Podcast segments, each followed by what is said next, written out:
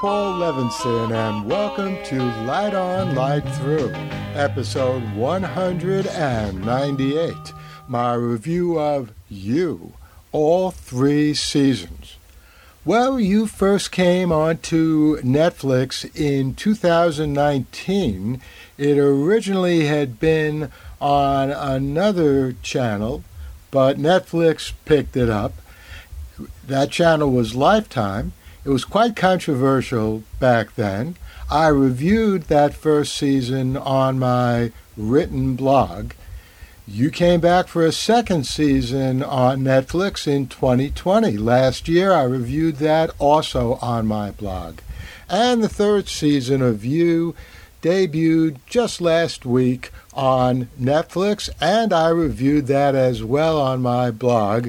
So I thought it was time to do a podcast review of all three episodes in one episode of this podcast, Light On, Light Through. And let me say that although the first two reviews do have spoilers, I deliberately wrote the third review, the review of the third season of You, without any spoilers. So if you've seen the first two seasons of You, you don't need to worry about reading my reviews or listening to this podcast where I talk also about the third season because that's by and large spoiler free. So let's get back to 2019. And uh, I said in my review back then that I'd been hearing a lot about you recently. Originally, it was on Lifetime, as I've just said, and then it was up on Netflix, and of course, there it was bingeable. And usually, what I heard and had been hearing about that series, the first season of the series, was along the lines of I didn't like it at all, but I couldn't help watching it.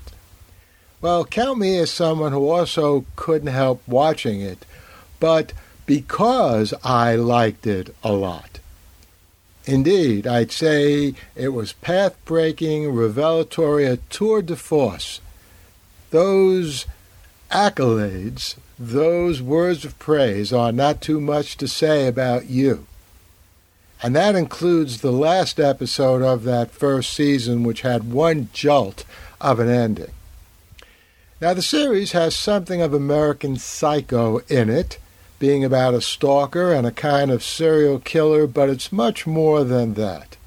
It's about why people are especially afraid to fall in love with people who love them deeply.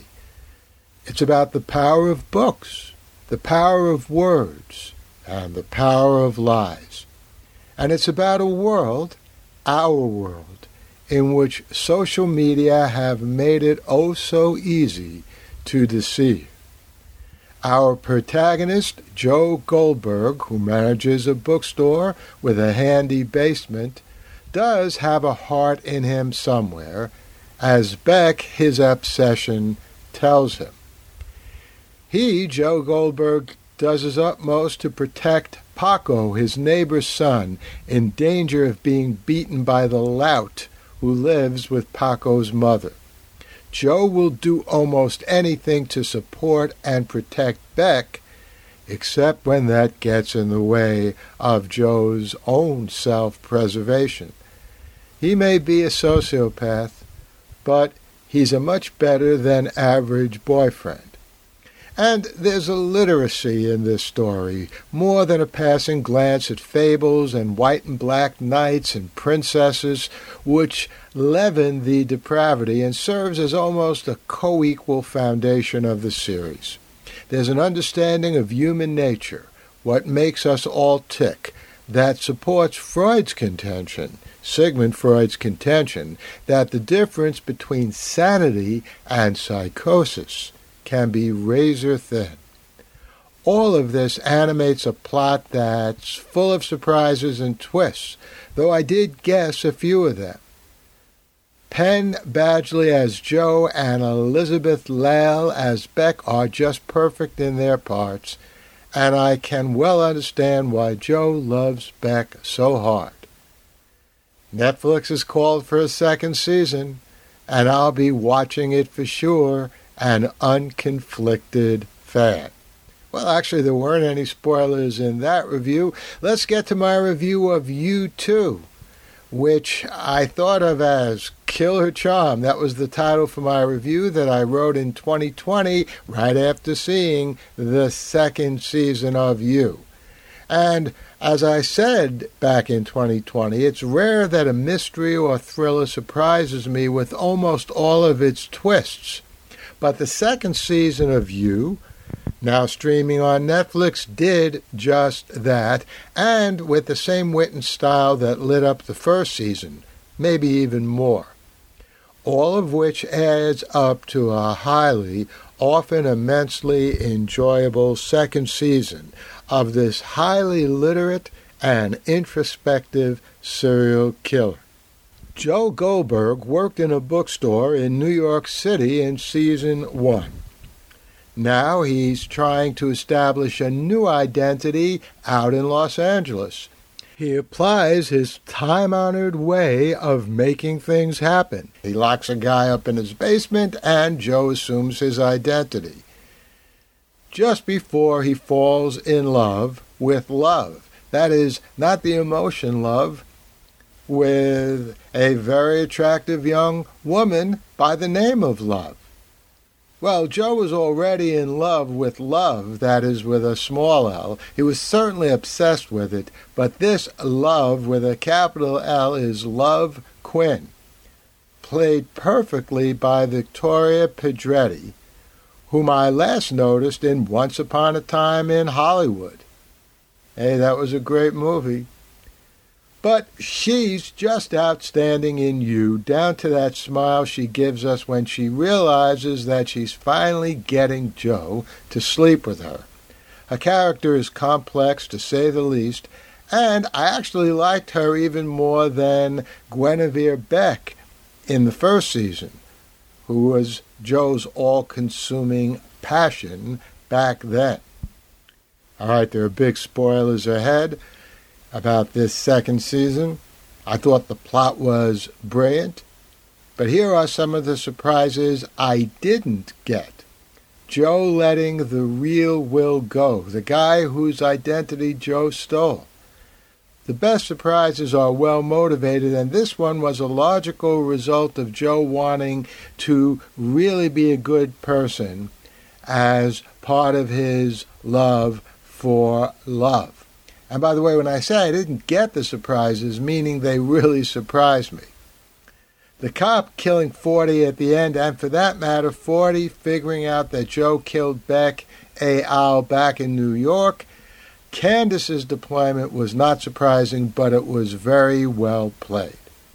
So lots of good surprises in that second season. One big twist I sort of saw coming, indeed the biggest twist, of the season was Love Killing Delilah, etc. I put her at the top of the list by a process of elimination behind Love's parents, all higher as would be protectors of Joe than Joe himself, which would have been too obvious. And I can't say I was thrilled by the very, very ending with Joe starting to fantasize about the neighbor that we don't really see, but hey, I like seeing Huxley's Brave New World among her books.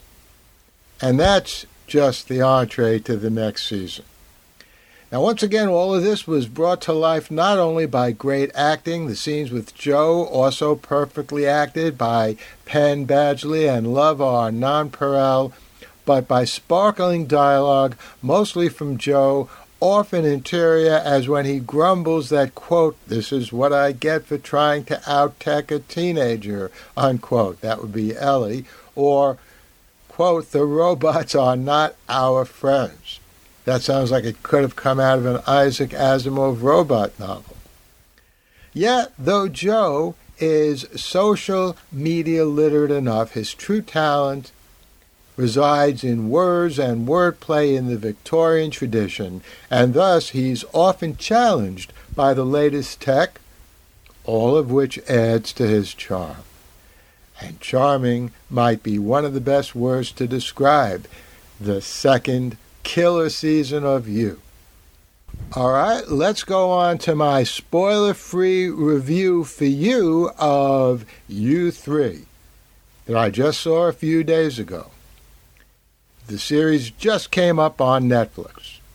So here are some important points about that third season, which was just fabulous, superb.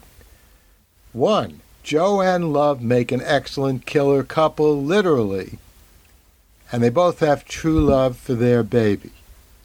Two, Joe continues his literary panache. He's working now in a library.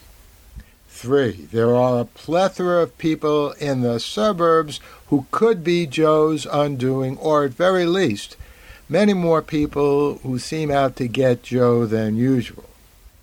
Four, the dialogue and ambience are hipper than ever. At some point, someone remarks that, quote, no one uses Tumblr, unquote, anymore. Well, I still use it, but I'm not that hip. Love's mother also says she's taking a Lyft not an Uber. Also a very hip thing to do. Five, you won't be able to predict the ending, trust me, unless you make a very lucky guess. Six, I don't think I said this in my reviews of the first two seasons, but Joe's self narration reminds me a lot of Dexter's.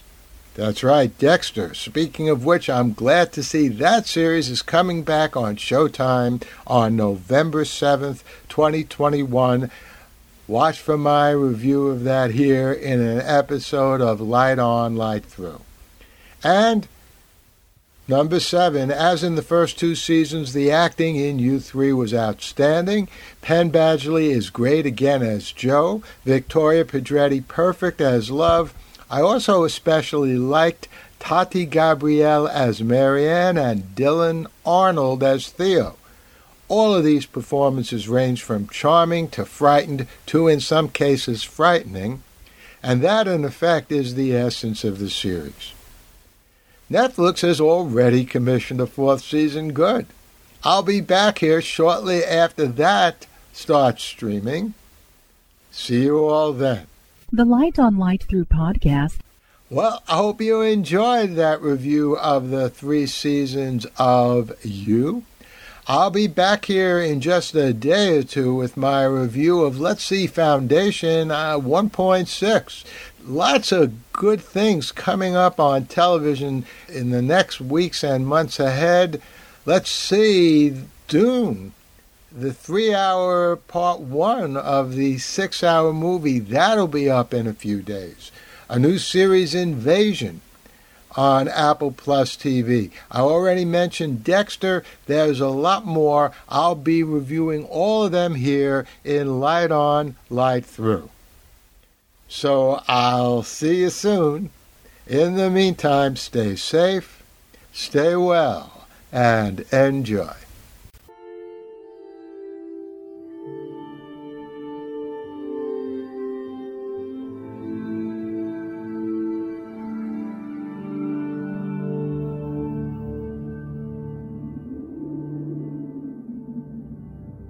Athens, 2042 AD. She ripped the paper in half, then ripped the halves, then ripped what was left again into bits and pieces of history that could have been. Sierra Waters had read once that, years ago, it was thought that men made love for the thrill, while women made love for the sense of connection it gave them.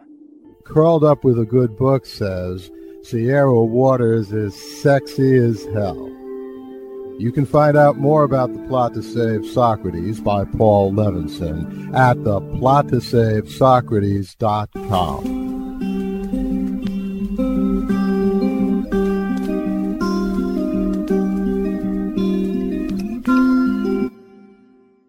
Paul Levinson Silk Code about an ancient biotech war raging on in secret for centuries